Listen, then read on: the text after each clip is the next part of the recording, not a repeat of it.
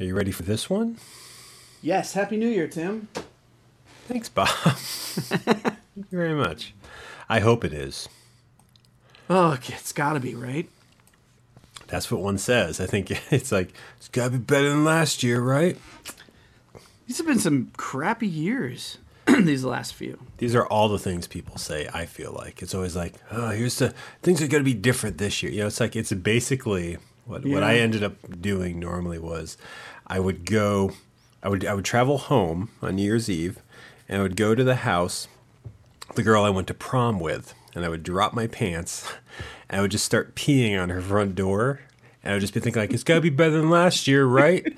And that's how I would start the year because it's like, who cares? It's just a, it, it's just prolonged. It just keeps going. Nothing's changing.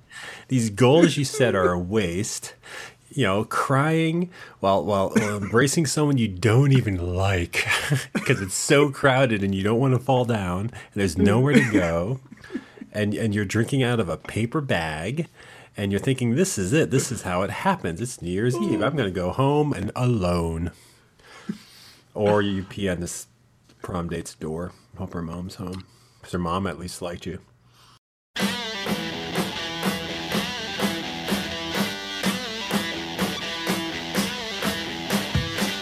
Hey everyone ever and welcome to 20th Century Popcast, the show where we try to understand the present while living in the past. My name is Tim Blevins. And I am Bob Canning. And Bob, this present is about to be past because we are heading into the new year, right? Happy New Year to you. Happy uh happy I wish they had a horn to blow. Yeah. Mm, I, and that's not just because of and that's just in conjunction with the episode, not because of the episode. I wish you had it too, but uh, yeah, it's New Year's. We're celebrating New Year's on this episode, going into a 21st century year. Um, not actually a big fan of New Year's. I, I will- say that sentence. Not a big fan at all. Um, do do you do anything for it? Do you acknowledge it? Do you, do you celebrate it? We've we've recently, uh, like I think the last three or four years, have started a pretty fun tradition of having some friends over, some some newer friends, which is hard for me to make, but we've made some newer friends. Um, our kids went to school together, preschool together, actually, and we got to enjoy their company, and we've gotten to be good friends, and so they've come over every New Year's so far, and uh, the kids are at the age where they're just young enough that it's fun to stay up until midnight. So that's what we've been doing the last few years. Now, do you think, and I know you have no way of knowing this, and I know it's a few years down the line, but eventually when your kids, your, your daughters are, you know, they're driving or they're social and they're out and they're going to other friends' houses for New Year's, they, they want to get out of the house and do what kids do if you allow them to do that. Do you think you'll still see these people? Like, Uh, are you these getting together because they have kids? It's not just because the No, kids are mutual? I think I'd like to. I'd like to think we'll still see these people. So you like ringing the new year in with them. You like celebrating change. Yes. These are are fine human beings that I enjoy. They're fun. They're funny. Um, the dad and I get along. I don't get along with a lot of people, and the dad and I get along pretty well. Uh, and and my wife and his wife get along swimmingly. Um, our kids don't always get along, Mm-hmm. and I think that's a testament to our adult friendships that we still want to hang out together. That we'll deal with our kids fighting a little bit. Mm-hmm. So yeah, Uh, I mean that's that's fine. That's good. I, I you know I don't do we don't Allison and I don't do much for New Year's, and part of it's just because celebrating that day, like being in that group, it almost I feel it adds this unless it's someone you are very close to, which it sounds like maybe you're close to these people. There's there there's an added weight of this has to be important. We have to somehow make sure that this transition into the next year is a big deal, which. I don't really think is necessarily a big deal anymore. I don't make resolutions. Yeah. I don't necessarily feel the pull of. I mean, I feel old. I feel years passing. I feel sort of these, you know, these tarot card dominoes tumbling as I get older and older, and time goes faster and faster. But I don't. I don't see the New Year's as this exciting thing anymore. You know, watching, staying up for it. I don't even know if I managed to do that most years, but there was a time like I, I used to be very excited for uh, for, for for for New Year's. It used to be um, something that that meant something. This goes back, I think, even even to high school, but definitely once I was out of my parents' home, like college, once I had the ability to drive places or be driven places, once and even after that, once I was in the city in the midst of it, and you could get around by subways, New Year's did have something. It was exciting. You know, it was about partying or drinking or being out and hooking up or not hooking up or just wandering around. Like there, there was such a social life to it. But prior to that, I don't know, New Year's for me in high school, growing up and all, it was sometimes you know when i was younger it was sort of staying up with the babysitter because my parents were out and then as i got older it was staying up to watch the ball drop maybe hanging out with one friend but something that i used to like and probably still do but something i used to love actually especially once, once i got into high school is at the end of the year the end of any given year calendar year came with it in the world, at least of pop culture, and I'm sure politically in magazines as well.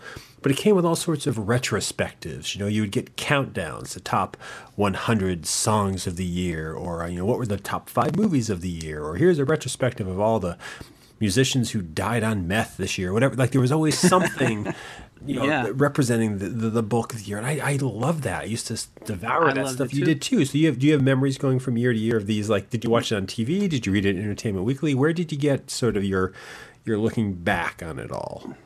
My my mother actually started it with um, with her Santa Claus stocking stuffers.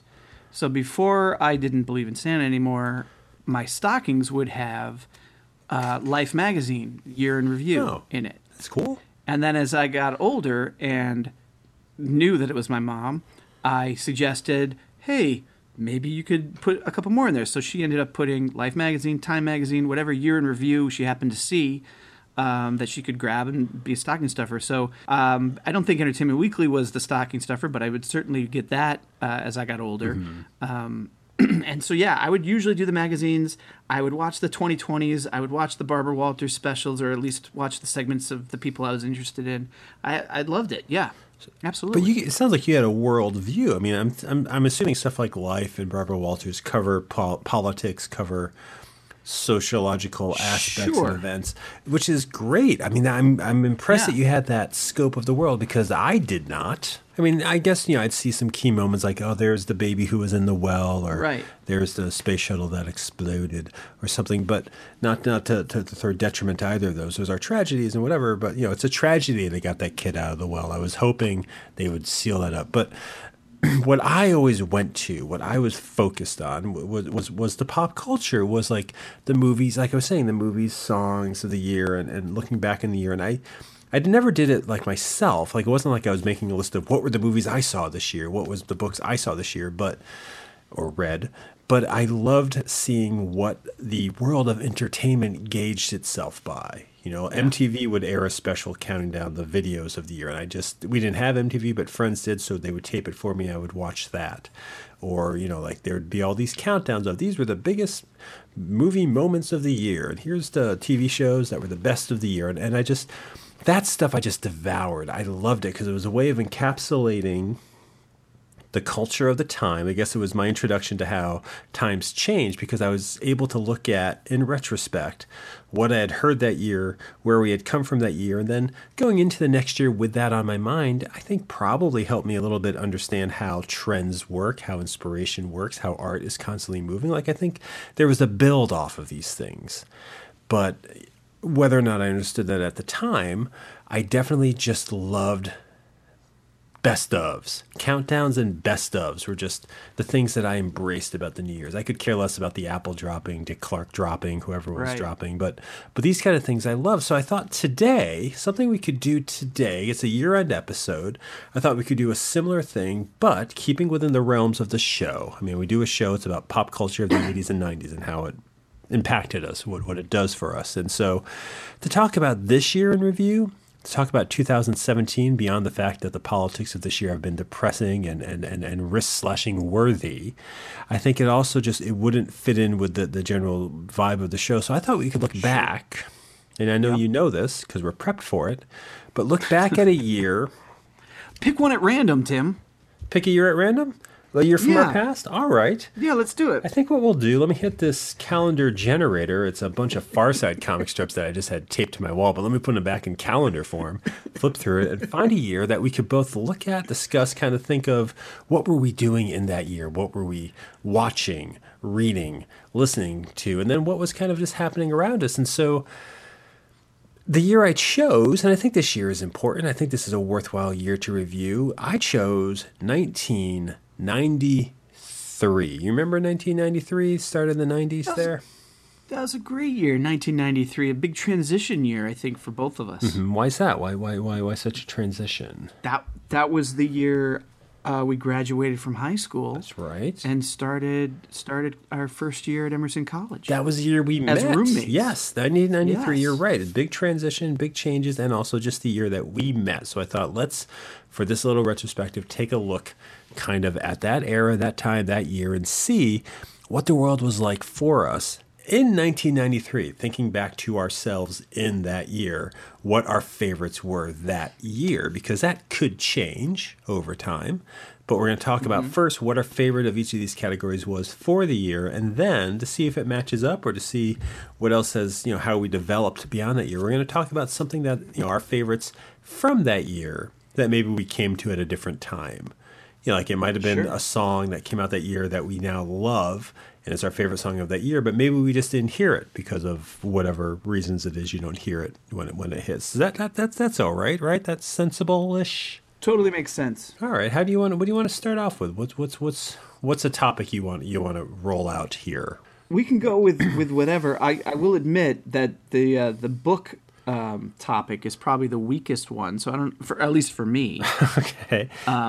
Wasn't a heavy reader back then. Well, then maybe we should focus on a visual medium, a visual storytelling medium, with the, the one of television. Sure. In 1993, my favorite show, the, the comfort television that I brought home, and as we discussed on a whole episode about it, the shared point of reference between the two of us, uh, Mystery Science Theater 3000 would have been my favorite program. Um, I will say 1993, that's the year that Joel Hodgson, the original host of the show, left. We got to watch that episode together, Exactly, that's one of my greatest memories. not in our own room. we were in a room around the corner around the hall. yeah, because we didn't have a TV in our room at the time. I think I turned my back on the show a little bit when Mike came on. It just part of it was was the nervousness of a new host, and part of it was just I couldn't sustain it. I couldn't find the two hours when it was on and aired to watch it anymore. So it was almost a relief that maybe now I was like, ah, this is not a show for me. But I was still indulging the show through most of the '90s, and I'm sure whenever I went home or home for the holidays, I would watch my tapes. Maybe we even watched Yes. some of the tapes. But yeah, oh, the show. we would watch we would watch the tapes after we left school and were living together. We we I think we watched more Mystery Science Theater um, in in our apartments together than we did in, in college. Yeah, but still, I mean, in '93, at least you know, I was. It was still the main show. It's what I thought television could be. Wh- What What would your favorite show have been? What were you watching in 1993? Um, that's right up there. It, and I this is maybe even a tie, but I, I wrote down I, I picked The Simpsons. Oh, In what's season what season? Four. That would be season four. It was season season four. Well, the end of um, the end of season four, the beginning of season five. oh, okay. What are, We- if we're talking about the whole year. What are some episodes that came out of season four? Season four has Marge versus the monorail Okay, that's yeah. and Whacking Day, and Ralph Wiggum's "I Love Lisa" episode where she where he choo choo chooses him. um, season five opens with Homer's barbershop quartet, and it has the great um, sideshow Bob Cape Fear episode.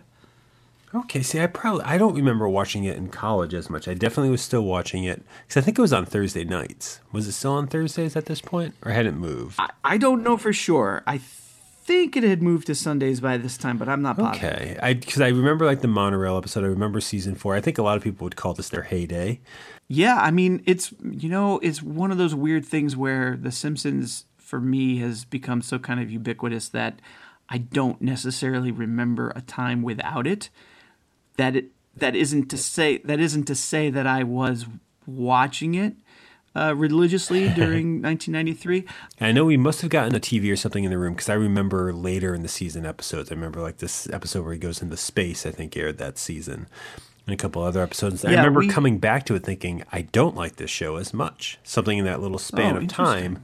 I was like, oh, something slipped. This is, and you know, to, to go back now, those are still great episodes. But I think when you're watching, when you have the momentum of watching something week to week, and then you take a break from it, sometimes it's hard to pick that rhythm up again. And and what you realize Yeah. is part of what made it and it's still a good show but part of what makes something so, so spectacular and, and so engaging is the ritual that accompanies it. You know this every sunday night ritual of a program gives it this religious weight or this this this you know must see weight. It gives it adds a, a gravitas to it that when you Yeah. break that pattern up yeah, you, you stumble to, to, to find the weight of the show again, even though it might be as strong as it was before. Were there any shows that premiered that year that maybe you went back to? Can you think of anything that is specifically here it is in 93, but later you came to it? Yeah, there's a couple actually. Um, one I think we might share, uh, and that would be the X Files. Yes, holy shit, yes. 1993 represents the debut of The X Files. which we saw our first episode together. Um, and I don't know if you remember this, but in that room in Charlesgate, once we had the TV, there was an episode. About the face Um, on Mars? I think the episode was called Space. Is that? Yeah, that's Yeah. the one we, yeah, we even taped it. We, We did? Taped it. Yeah, because I have that tape still. I hated it. I thought it was awful. My memory of it is that we were flipping around and we saw this guy kind of freaking out in space or like looking stunned, and then there was like this ghost thing. I haven't seen this episode in forever. Mm-hmm. I have. It's not great. Maybe I put the tape in. For some reason, I have part of this on tape. Chris Carter has said that's the worst episode of the series, or at least of that Oh, yeah? first season. It is. It's. Uh, I think you're right. It's called Space, about the face on Mars. It is, and you're right to say I, this is a favorite show from the year. It's a little bit of the bending the rules because, yeah, I. That's not the season I watched. Right, we didn't watch season one. We started with season two um, but also I I did know the show existed. I remember the ads leading up to it. I remember the hype for it, which was Fox level hype back then, not huge for it being on Friday nights. And I just remember being angry at the show. I remember not wanting to watch the show because the show originally debuted Friday nights at 9 p.m. That's when it aired, Yeah. which is a great, great time. I think that's a wonderful time. Throughout high school, at least the last two years of high school, Friday nights I was usually home by myself in the basement, eyes locked on TV at 9 p.m., probably even taping a program called Sightings. Do you remember the show Sightings?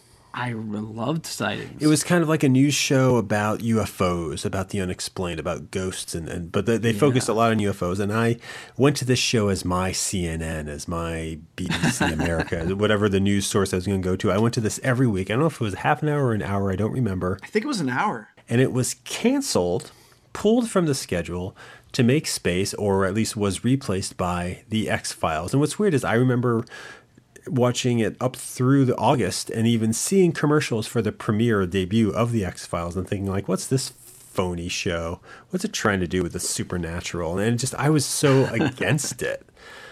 And I'm so Oh, glad I fucking got over that because we That's funny. You love that show. I like the fact that it premiered the year I went to college, the year we went to college and met, because it did seem like, and again, we'll get into it in another episode, but that was such a turning point, excuse me, in so many things of my life and perception of both art, culture, reality, unreality, storytelling, television, all sorts of things came from that show.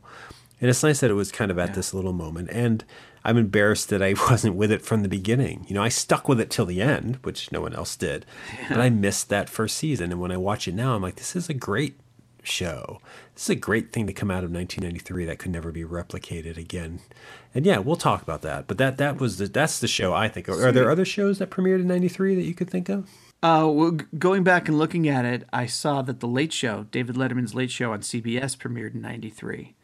And were you a David Letterman fan? Were you watching him through high school? See, I didn't watch it in high school. I I caught some things here and there, but I didn't really watch it. I didn't stay up that late. I didn't watch it. Um, and even in college, I didn't watch it so much.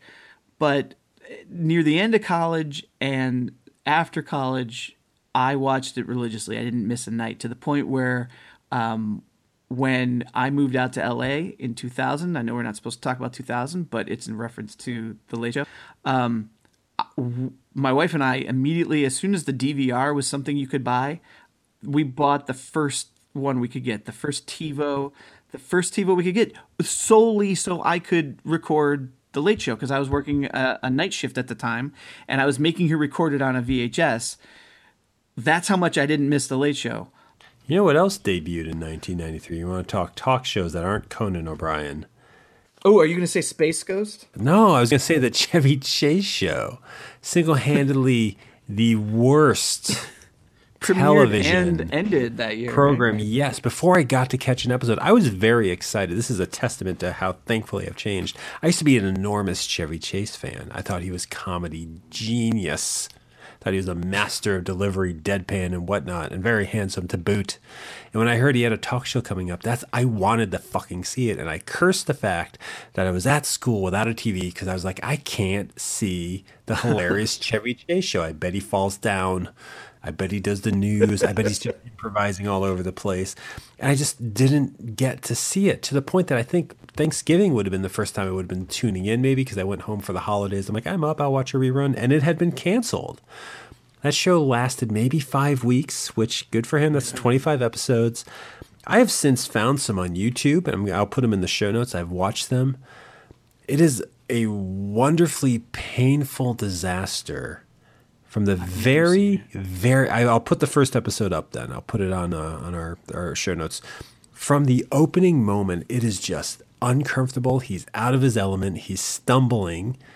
He's he's relying I think he expected that I'll just have the pull of my movie gravitas, and it's just painful. And how eye opening to be entering in, uh, you know, this communications college of Emerson, where I was going to study playwriting, and then it became screenwriting, and then became writing. I didn't know what I was going to study, but the fact is, I, I was under the impression that oh, here is where the medium is treated as art, and I was open. My mind was open to the fact that some things are not art in this medium. Some are failures. Some are gratuitous and disastrous. And the Chevy Chase show show, spoken only of in legend until YouTube had some episodes up on it, was that. So why don't we stay on this uh, visual theme? How's that for a segue? Right, that's okay. Uh, movies. Let's talk movies. Yeah, I wrote down a lot here. Oh, you did? Yeah, I've got I've got two that I go back and forth. It's like which one was the one was my favorite? Which would be the best of mm-hmm. uh, of 1993? I go between The Fugitive. Oh. And and Groundhog Day. I saw The Fugitive, I think, twice in the theater, which was rare for me mm-hmm. um, at that time. Well, The Fugitive was, I remember, because two days before I went away to college and actually moving up to Emerson, that's when I saw it. It was the last movie I would have seen before college. I saw it with a friend of mine, a friend of mine named Robert Najeko, Bob Najeko. We saw it together, and I remember sitting there thinking, like, well, I won't be doing this again because there's just this feeling that things were changing because of college. But but what about Groundhog's Day? That because that's a movie I, I don't feel like The Fugitive has has lasted.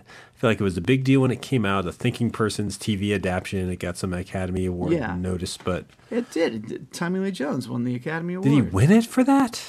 He won the Best Supporting Actor award for for uh, Is the that, fugitive. Did he deserve it? Did he earn it? Well, Schindler's Schindler's List came out that year as well, and so I think there was some controversy that I don't know who the the supporting actor would have been in Schindler's List. Mm-hmm.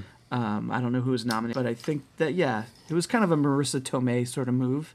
I think it was seen as a, a surprise that he got the the win or that we didn't make any jokes in regards to Schindler's List. Good on us, by the way. For me, um, the one that I can use to sum up that year for me in multiple ways. The movie that was just unlike anything um, I had ever seen. It epitomized, you know, my favorite filmmaker at the time, even though I know he didn't actually direct it. Um, and and but just the artistry of it, the look of it, the sound of it. The Nightmare Before Christmas uh, came out that yeah. year. Came out that October, and that movie, I remember the build up to it with all these comic book ads with the drawings. I remember the first clips I saw on commercials. I remember having a making of book about how all the puppets were made. You know, it was my first semester semester at Emerson, and this thing came out that I was so excited for. And I just I, I, take a lot of solace in that film. Like I remember my parents came to visit end of October. They came up possibly with my sister. Probably they stayed over.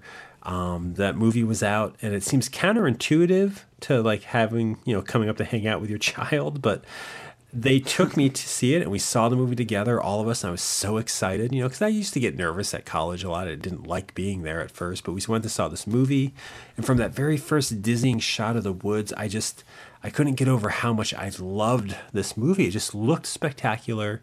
I so loved the the model work, the animation. I mean, that was stuff that I loved. And that night, that very night, I, I went and I saw it again. This is actually the movie I wrote as the movie I, I went back to. Because I don't remember it from 1993, but I remember it from living with Tim Blevins. Oh, Um, and I might have seen it when it came out. I don't remember, but I watched it with you hundreds of times. Really? Sorry. And that's where I fell in love with it. No, no, no. That's where I fell in love with it. Um, it it, uh, it it's just a fantastic movie. The soundtrack would be played, and it was um, fantastic. I've got one other. Well, actually, I have two other that I, I would go back to, but I, I, I lean on this one. Um, so I married an axe murderer. yeah. What a bizarro movie! It's something worth doing an episode about. It, it uh, we could retro shock that one because I used to I, I would watch that a lot. I didn't I don't remember watching it in '93. It wasn't like one of those that came out and I was uh, enamored with, but I became enamored with it. I had the soundtrack before I saw the movie. I think- the I- yeah, that's that's where I first heard "There She Goes" by the La's. Was first from that. And also by uh, the Inspiral, The Boo Radleys. yeah, the Boo Radleys. That's right. I was thinking the Inspiral Carpets, but that was the Boo Radleys. Isn't that strange that they had two versions of the song on the, on the soundtrack? I think so. So we'll talk about that one another time. Was there another movie you were going to mention? Dazed and Confused. Yeah, that came out that year. Did you see it that year? No. I um, didn't it was another one where just I came to it on DVD or, or VHS at the time uh, later and just kind of watched. I don't even, it was one of those. Um, I probably came to it a, a few years after college, like after senior year, because I worked at a blockbuster and I was taking movies home and I probably took that home one time and watched it and watched it alone and just was tickled by it and just thought it was this laid back kind of cool movie. I like it. It does not hit me way like people love that movie. That was a defining movie for a lot of people. I know a lot of careers came out of it. people really identify with it, love it. I like it, and when it's on now, I'll if if we flip by it, I'll watch some of it. But yeah, I never like I, I you know testament of movies for me used to be did I buy it on VHS? I never bought that one. I bought I bought Slacker, the movie did before that. I bought Before Sunrise, movie did after that. But yeah, that one I, I like it. It's a good movie, but I just I don't. It doesn't resonate for me the way that that it did in, in the culture of college at that time. But I get why it was big. I remember it being big when I was at school. Yeah, I don't. I can. I remember the soundtrack being big. Yeah. I don't remember the movie so much at that time. Soundtracks in general were big. I, I mean, I'm. That is like kind of how I got into some movies, I think, and I think it would serve as a good segue maybe for us to talk about our final category here. Yeah. music, specifically albums. Well, because music is what I next. Well, comic strips and music is what I think of with you, because comic strips are what you do and talking about. But in terms of shared pop culture, maybe I always feel like I can learn something about music from you. I feel like you're a little more attuned to to it than I am, and know a little bit more about it. And I don't know if that was the have- case in used to- 1993. I know you said that once before. There's a lot of repetition once you do 40 episodes of a show. You may have used to be, but that's what I'm thinking of. That knowledge Yeah. doesn't dissipate just because you had it. What I think And is interesting. was. go ahead. No, go ahead. No, no, no. You, you, Well, what I think is interesting is that knowledge I don't think was there in 1993. I don't think Yeah, coming into college. Oh, this is what you were going to say. Well, I'm so glad I interrupted you. Shit, I'm sorry. that's okay. I want to hear No. your perception of music in 93 because, yeah, you didn't have any of the albums I equate with your understanding of music yet. I don't think. there, there is an album. I'm gonna. My favorite album, looking back on 1993. I think the big album that I liked from 1993 was uh, Pearl Jam. Versus. Okay, which we've talked about on the show. We've expressed right that. but that was music that i i knew pearl jam before coming to college what really stands out as my favorite album of 1993 is letters to cleo Oh, Aurora Gory Alice talk about that a little bit because that was Boston based. We were right in town for that. Yes. Were they big yet when we got there? they were big in boston or at least in the circle of people that i knew yeah but like you're saying i didn't come to college with a huge music uh, collection or music knowledge i had probably five CDs, and I could probably name them even right now. Um, I had Billy Joel's River of Dreams, which came out this year, which came out this year. I had Harry Connick Jr. We Are in Love. which also may have come out this year. Um, I had Living Color. Vivid. They're vivid. Um, I didn't even have. I don't think I had Huey Lewis and the News on on uh, CD yet. Those were my tapes. um, and I think I had a, a Genesis album. Um, we Can't Dance. Oh, you did. Oh, you did. Yeah. So so that was the music I came to college with. But then when I got to college and I was in Boston and I was hearing new music on WBCN and I was hearing music in the hallway and I was within walking distance to cheap albums and used record stores and Newbury comics. Um, I started. That's when I really started enjoying and learning and trying to gather and collect music. And one of the first uh, bands I remember hearing, and it was because it was played by somebody uh, at the student union at Emerson College, was Letters to Cleo. And this Great was fucking played. time to be finding music. Oh, it was so good. Um, yeah, I've got the list here. The list includes, and I didn't hear these bands at the time, although I heard Breeders at the time. They're they're uh, that uh, what's Mm-hmm. Last Splash? Last Splash. But what was the Cannon- song? Cannonball yeah, Cannon, was the song. Cannonball. Yeah, that So that I heard all the time, and I heard Belly, and Belly Oh, God, I fucking Breeders. love Belly. Belly Breeders and Letters to Cleo, they all had albums come out in 93. but it was Letters to Cleo that I heard first, and it was because Siobhan Donovan, who, I don't know if you remember Siobhan Donovan. She No, but I at the- recently learned how to spell Siobhan, and it's not how I would have thought. There's a B and an H in there, and you think so. Siobhan. Yeah.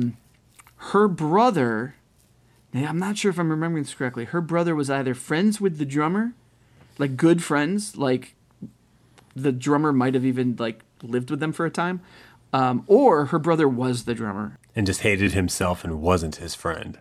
I can't remember, but so she had the album before it was released. I remember her talking about it and playing it and listening to it, and it was one of the first albums I bought that wasn't something my mom also enjoyed. Um, and so There is a crevasse range of difference between knowing the drummer in a band and being the drummer in a band. Those aren't the same thing.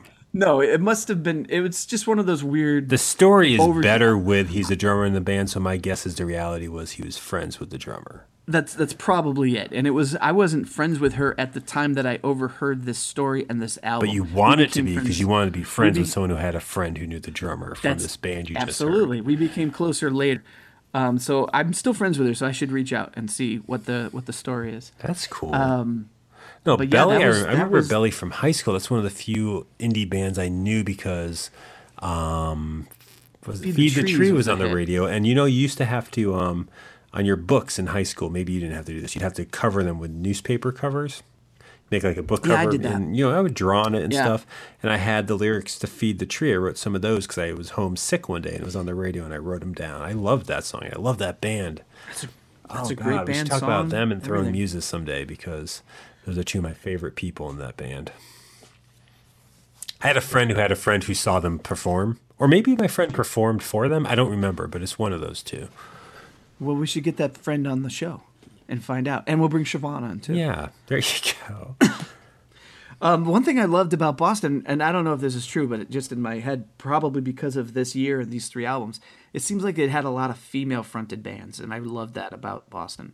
Belly, Throwing Muses, Breeders, Letters to Cleo, and then later like uh, Dresden Dolls and That's much later though. That's like Much later, two thousand. I won't even mention them. That's off our radar here. Sorry. Well, no, I'm just saying, but yes, I mean there there you can say that there, it was a great time for a culture accepting female-fronted bands, or you can say over the course of 20 years there were four. Those are two different senses. Was Juliana Hatfield Boston? yeah. Juliana Yeah. Hatfield, I kind of knew. She used to come to the coffee shop I worked in all the time. and We would talk, we interacted. I never acknowledged that I knew her for her music, but deep down inside, I'm like, God, I know this person for her music. Thought she was great. She thought it was okay. She used to wave to me. We would talk, blah, blah, blah. That's I would always make these mixed CDs and play them at work. Um, and then one day, a song of hers was playing, um, a song. and off was she of- there? And she came in. And I oh, saw her yeah? come in, and my heart dropped. And I got so nervous and sweaty because I was like, "Oh God, she's gonna know I know who she is." She came up to the counter. She looked very uncomfortable. She was shifting. But she didn't know it was your tape. I was shifting. Well, she did, because I or if, if she didn't, she she knew I was connected because I looked at her and she looked uncomfortable, and I was like, "I know, right?" Is what I said. and she goes, "I just I just don't like hearing my own voice." And then to make her feel better, to smooth things out, to make the situation You pulled the tape out of the, the player and smashed it. ate it. No, um, I said to her, thinking, "Well, this this this will be the same." I was like, "Yeah, I've heard myself on a v- answering machine before. It's the same thing, but that's okay." And I didn't say this with sarcasm or humor. I said this legitimately to be like, I totally get what you're going through. I share it too. Aren't we different from these people? Let's not speak of it again. And we did because we didn't really speak much after that. What a dumb fucking thing to say. What a dumb, dumb thing to say. It's hard. It is hard to talk to um, a celebrity that you enjoy, who you maybe respect. Yeah, I never like want to meet them, and the, the I've been in opportunity doesn't come up like that, that. much. But d- have you? I've had a few. I've been. I've had a few, and I blow them every time. I don't blow the celebrity. Mm-hmm. I blow the opportunity to have some sort of meaningful interaction with the celebrity. Now let me ask you this question because I've also had this happen before too. When when you're seeing or meeting a celebrity, are there situations where, yes, there's a celebrity you really admire, you love their work, and you're meeting them? Are there other situations where you're meeting the celebrity, therefore you love their work and you're a big fan? All of a sudden, it's like I'm the biggest fan of this podcaster or I'm the biggest fan of this puppeteer. I don't really know what they do or what their work is, but because I'm meeting them, I got to turn this into a story of how I'm somehow touching celebrity. Does that ever happen? Because that makes it really awkward. That hasn't happened to me. I've I've run into a, usually it's like a parent situation where I've seen uh, celebrities and their kids because I was at the park at the same time or, or at the mall at the same time or something. And if I'm not a big fan of theirs, I probably wouldn't say anything. Um, I might say, "Hey, get your kid off my kid. They shouldn't be fighting." Or something to that effect, but uh, I You hear me, Mindy try and make Kaling? a- Get your kid off my kid. uh, it was Julie Bowen. No, the the kids actually didn't fight, but Julie Bowen was there. If if if I had thought about it, I probably would have said something about the TV show Ed. I like the show Ed. Did you, or is it because it's the other thing she's done? I did like Ed. No one did. No one liked Ed. I liked Ed. I there are people What's the name of like the, Ed. other, the the Ed on that show? What's that actor's name? Uh, I don't know. He's in the Flash now. Yeah, he's okay on The Flash. He's not great. Yeah. But he was also on Love Monkey. Go back. We should go back. Was Ed before 2000? I think it was. Thankfully, no, it was 2000. I think it was Oh, 2000. we should go back and watch Ed just for the fun of it. I don't think we can. I think all copies were destroyed. It had uh, the Mac, the Apple Mac kid.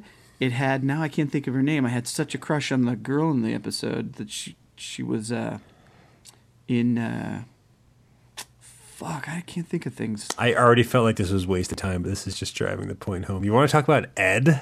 The show was called Ed. And this was only two years after Ed TV was in the theaters, so they knew it wasn't a good idea. Don't call a show Ed. I like the show Ed. Mm-hmm. I will. I stand by that. Make the T-shirt. I like the show Ed. Okay. I can do that because you can always finagle it to be something past tense if it's not the show. I like the show different stroked. Uh, if it, I guess if the T-shirt said "I like Ed," it could be read as "I liked." Right? That's what you're saying.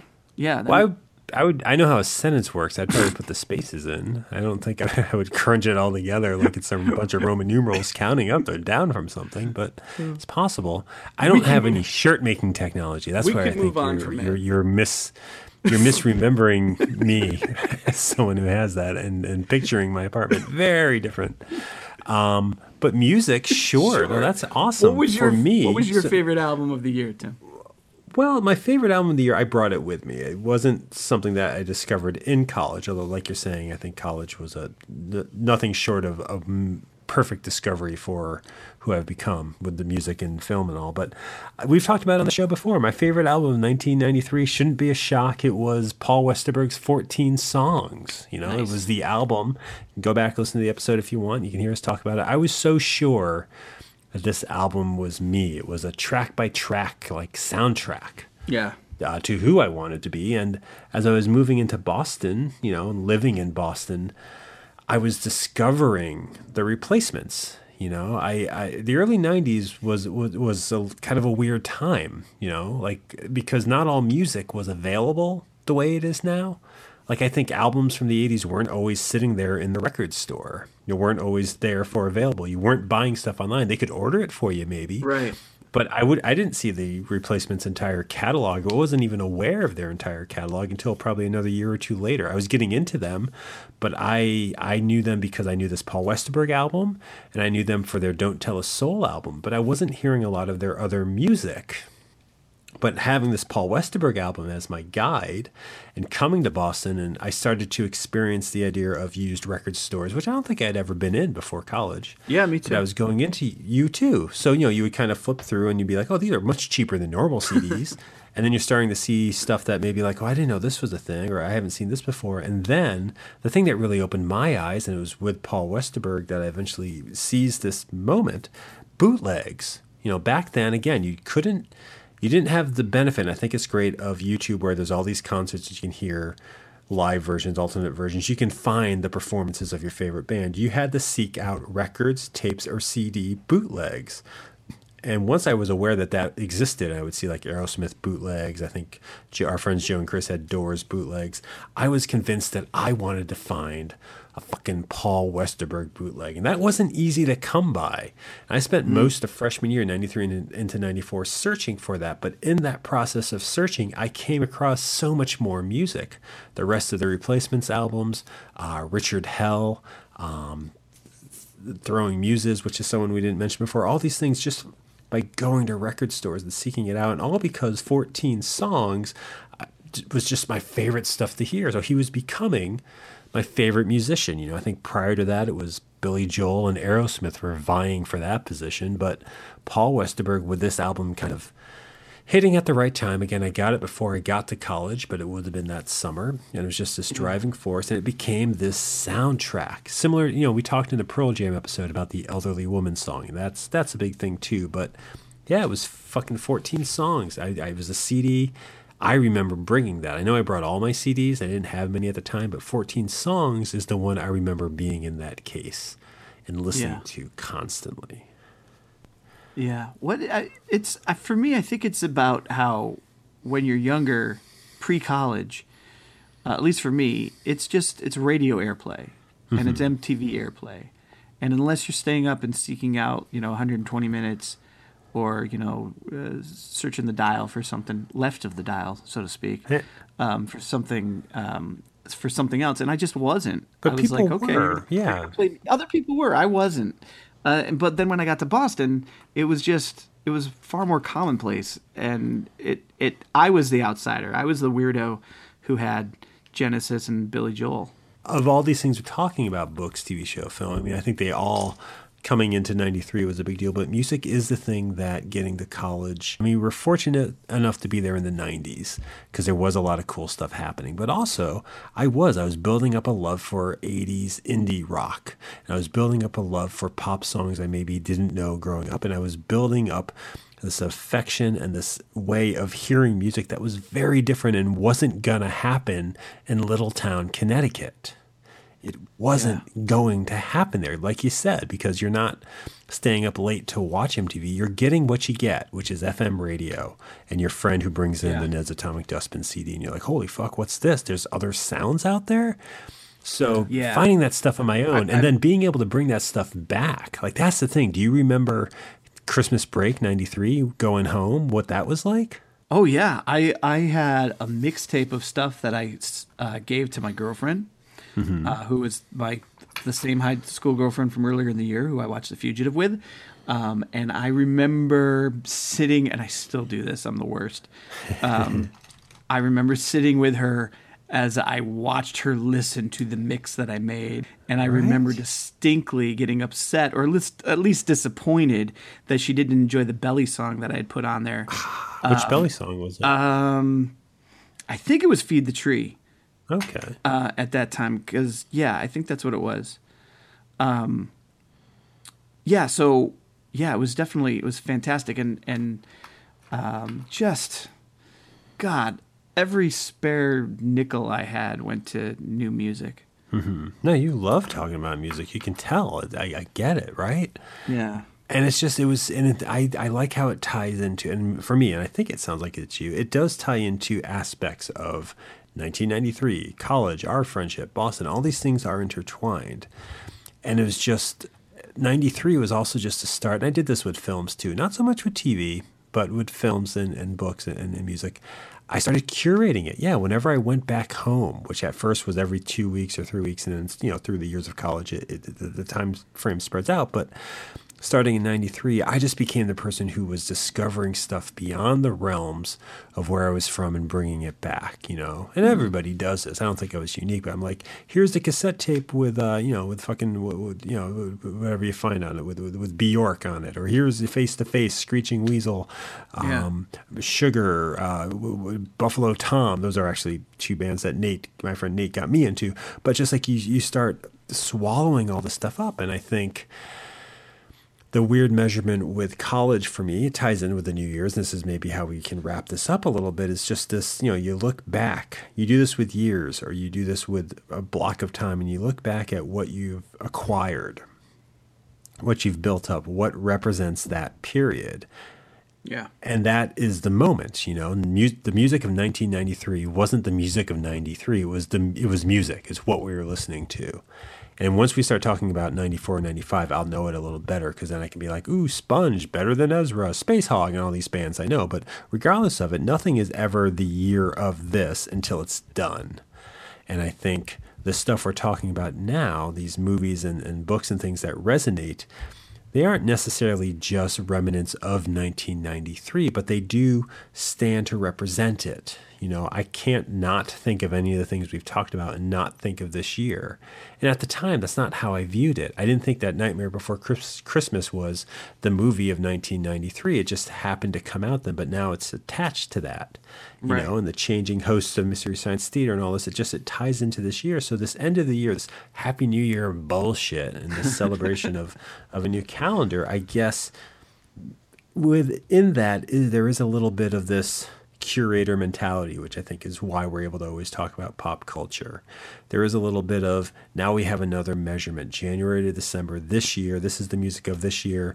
Now we're now we've got a clean slate. You know, now we move forward. Now something else can come up. We can find something new, and I think we're always looking for new stuff.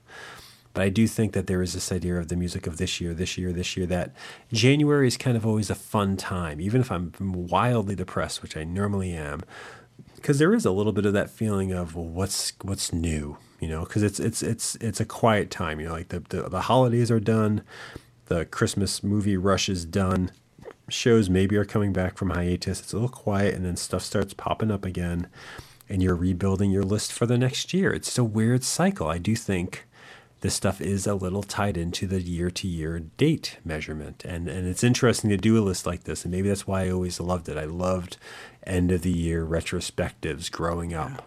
I don't know if I still do, but I did then. And, and I think it's because, yeah, it's a little marker, you know, and it's also a way of making sense of stuff where it gives it a period of time. And so it's nice to have something to tether that to, which is the year of 93, college and us meeting and all of that. Happy New Year, Tim.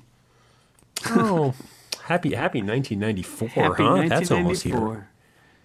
Well, did you have anything else you wanted to say about music? Uh, no, I think for 1993, I think we covered it. Um, we, we didn't talk about the bands we came back to, but I think I think we're at the end here, so we can do that another time. I think so. Little something I'm going to quickly do because I think what will be happening here is some hot lick track from 1993 will be playing under what we're saying. I can Melly's coming over. List Oh, that'd be nice, but I think it's too short for what I'm about to do. I oh, compiled no. the list of some events. I'm oh, going to okay. run through it, non-singing, non-we didn't start the fire style, just to, to mention a few things to put us in uh, perspective. We can always edit this out or something, sure. but uh, am I allowed yeah, to month comment? To month, you're totally allowed to listen. what did you say? yes, of course you can comment. So, January 1993, Deep Space Nine and Monday Night Raw premiered. Andre the Giant died. Dueling Amy Fisher bio- biopics debuted on ABC and CBS. I like the Drew Barrymore one. I like the Alyssa Milano one. Uh, January, Fox expands its programming to seven nights a week. The Bodyguard soundtrack becomes the first album to sell over a million copies in one week. And in January 1993, Michael Jackson performed at a little something you enjoy called the Super Bowl. I remember that. He was, uh, this I think might have been his second time. Oh, well, that makes it less impressive. Oh, did the Jackson Victory Tour pass through there in 1985? Possibly. So in February of 93, the video game Star Fox is released, which is the first 3D home gaming experience. Never played it. I, I just I repeated the sentence I read. I knew nothing about Star Fox. The movie you mentioned before, Groundhog Day, came out, as did The Crying Game. Um, and Oprah Winfrey airs an interview with Michael Jackson that was watched by 90 million viewers, making it the highest viewed interview in broadcast history. Um, March, Teenage Mutant Ninja Turtles 3 hit the theaters. Unforgiven won Best Picture, and Brandon Lee died on the set of The Crow, which we can talk about next year maybe.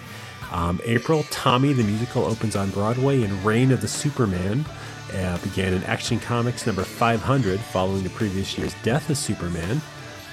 Uh, May, we say goodbye to Cheers. We said goodbye to the original cast of Saved by the Bell, and we should have said nothing to the Super Mario Brothers, which premiered as a movie that month. Uh, Understanding Comics was released that month. And here's something that I think might interest you, unless I've got the information wrong. May 31st of that May. Wait, I can tell you that is when Oasis played at Tut's Wah Wah Hut. That is exactly right. And Alan McGee of Creation Records signed them for their first album. So big year, big importance, right? Important Oasis year, yes. I think I've read the same Wikipedia page. Uh, you might have. Then do you know that in June, Jurassic Park, Last Action Hero, and Dennis the Menace premiered? Prince changed his name to a non pronounceable symbol in June, and 14 songs, the Paul Westerberg album I was mentioning, was released. That July, uh, Guns N' Roses plays their final show together until whatever happened this century. And Weekend at Bernie's 2, Hocus Pocus, Free Willy, and the aforementioned So I Married an Axe Murderer came out. August sees Magic the Gathering being released for the first time as a card game. Mighty Morphin. I've never played that. Well, you still can never play it because it's still around. Uh, Mighty Morphin Power Ranger premieres on Fox. I know we've watched that. The Late Show with David Letterman premiered on CBS. Billy Joel releases River of Dream, which is a horrible last studio album to go out on. And The Fugitive and Deadpool number one are both released. That September, The Adventures of Briscoe County Jr. premiered on Fox. Exos. I'd like to go back to that. I've actually never seen it. I know it exists, and I remember commercials I've seen for it. two. I remember seeing two episodes. Thought it was a riot. Never found it again. Never got back to it. Then I got Yeah, I think you pulled a Misfits of Science there and got that show yanked off the air. Thanks I- for nothing. Thanks for nothing, Briscoe I'm the County Jr. worst. says. Um, here's a couple other shows you may have missed. Exo Squad and Rocko's Modern Life debut in September of 93. Um, Hervé Villechaize, however that's pronounced, and Raymond Burr both die. True Romance and Days Confused comes out. And Dead Chevy Chase Show debuts. And the first internet comic, Dr. Fun, is uploaded to the World Wide Web. You may remember that from the sentence I just said. Um, October, Vincent Price died, Frederick Fellini dies, River Phoenix dies, The Chevy Chase Show dies, Pearl Jam Versus is released, the first Got Milk commercial airs, directed by future childhood decimator Michael Bay. Demolition Man and Nightmare Before Christmas come out. Also, it was my birthday that month. Mine too. Ah, that's true. That is true. uh, November, Bill Bixby and Anthony Burgess both die. Wolverine has his adamantium skeleton ripped out by Magneto during the Fatal Attractions crossover event. I Um, read that. Yeah, it was painful looking and probably feeling. Um, you want to talk I about read it the next year, actually. You read it in '94. Well, hold off Yeah, next New Year's. You can talk all about that. I will. Um, you know what else was painful this month? That was the segue I was trying to do, but then your sentence, which I should allow you to talk more. I'm sorry. God, I'm talking right over you, aren't I? Ernest Rides Again came out. Addams Family Values came out. Mrs. Doubtfire came out. And Snoop Dogg's Doggy Style came out, setting a sales record for debuting artist and fastest selling hip hop album. Nirvana. You listen to that one all the time. I don't know it. I'm embarrassed to say it was Snoop Dogg's work, except for his cooking with Martha Stewart. embarrassing? Because he's a major persona of our youth. It's it's kind of like if somebody said, "Oh, I never listened to the Beatles." It's like, how did you not? He was everywhere. How do I not know an album of his? Why do I know him now? Because he was with Martha Stewart. You you know I'm sure you know a sing a single from him, right? I right? think I do. I couldn't name it by name. The Snoop Doggy Dogg song. Snoop Doggy Dogg. That song. Is that the one where the dogs get That's the out? one I know. Does he the ones where the dogs yeah. get out? No, no, no. That, that's a different. Is he dog. who did that? Was that him? He is not. He is not. All right.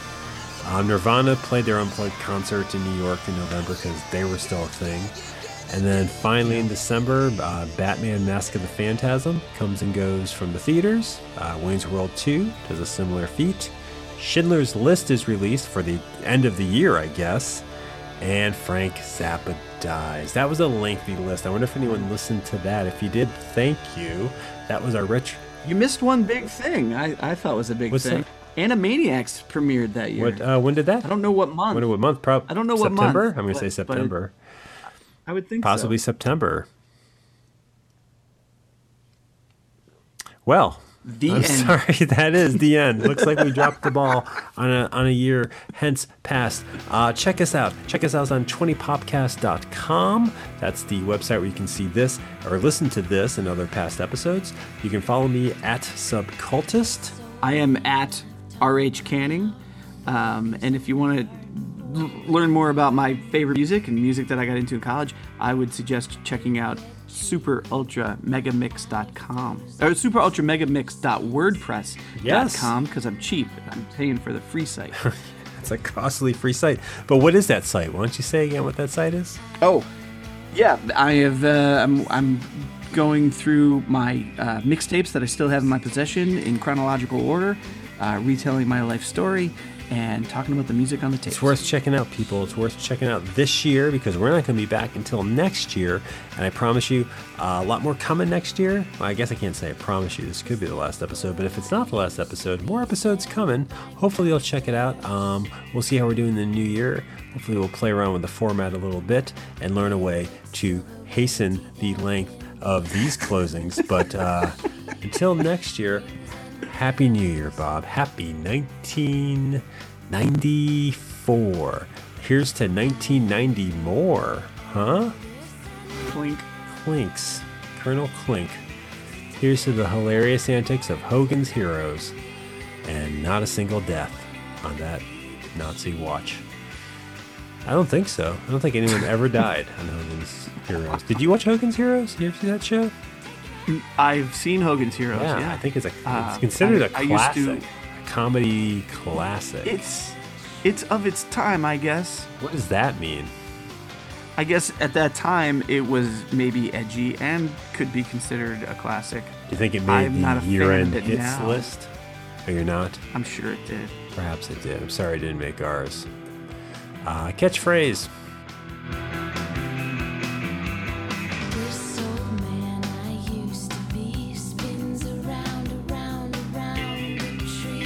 You know, there was what there's a New Year's Eve is the only time I've ever publicly urinated.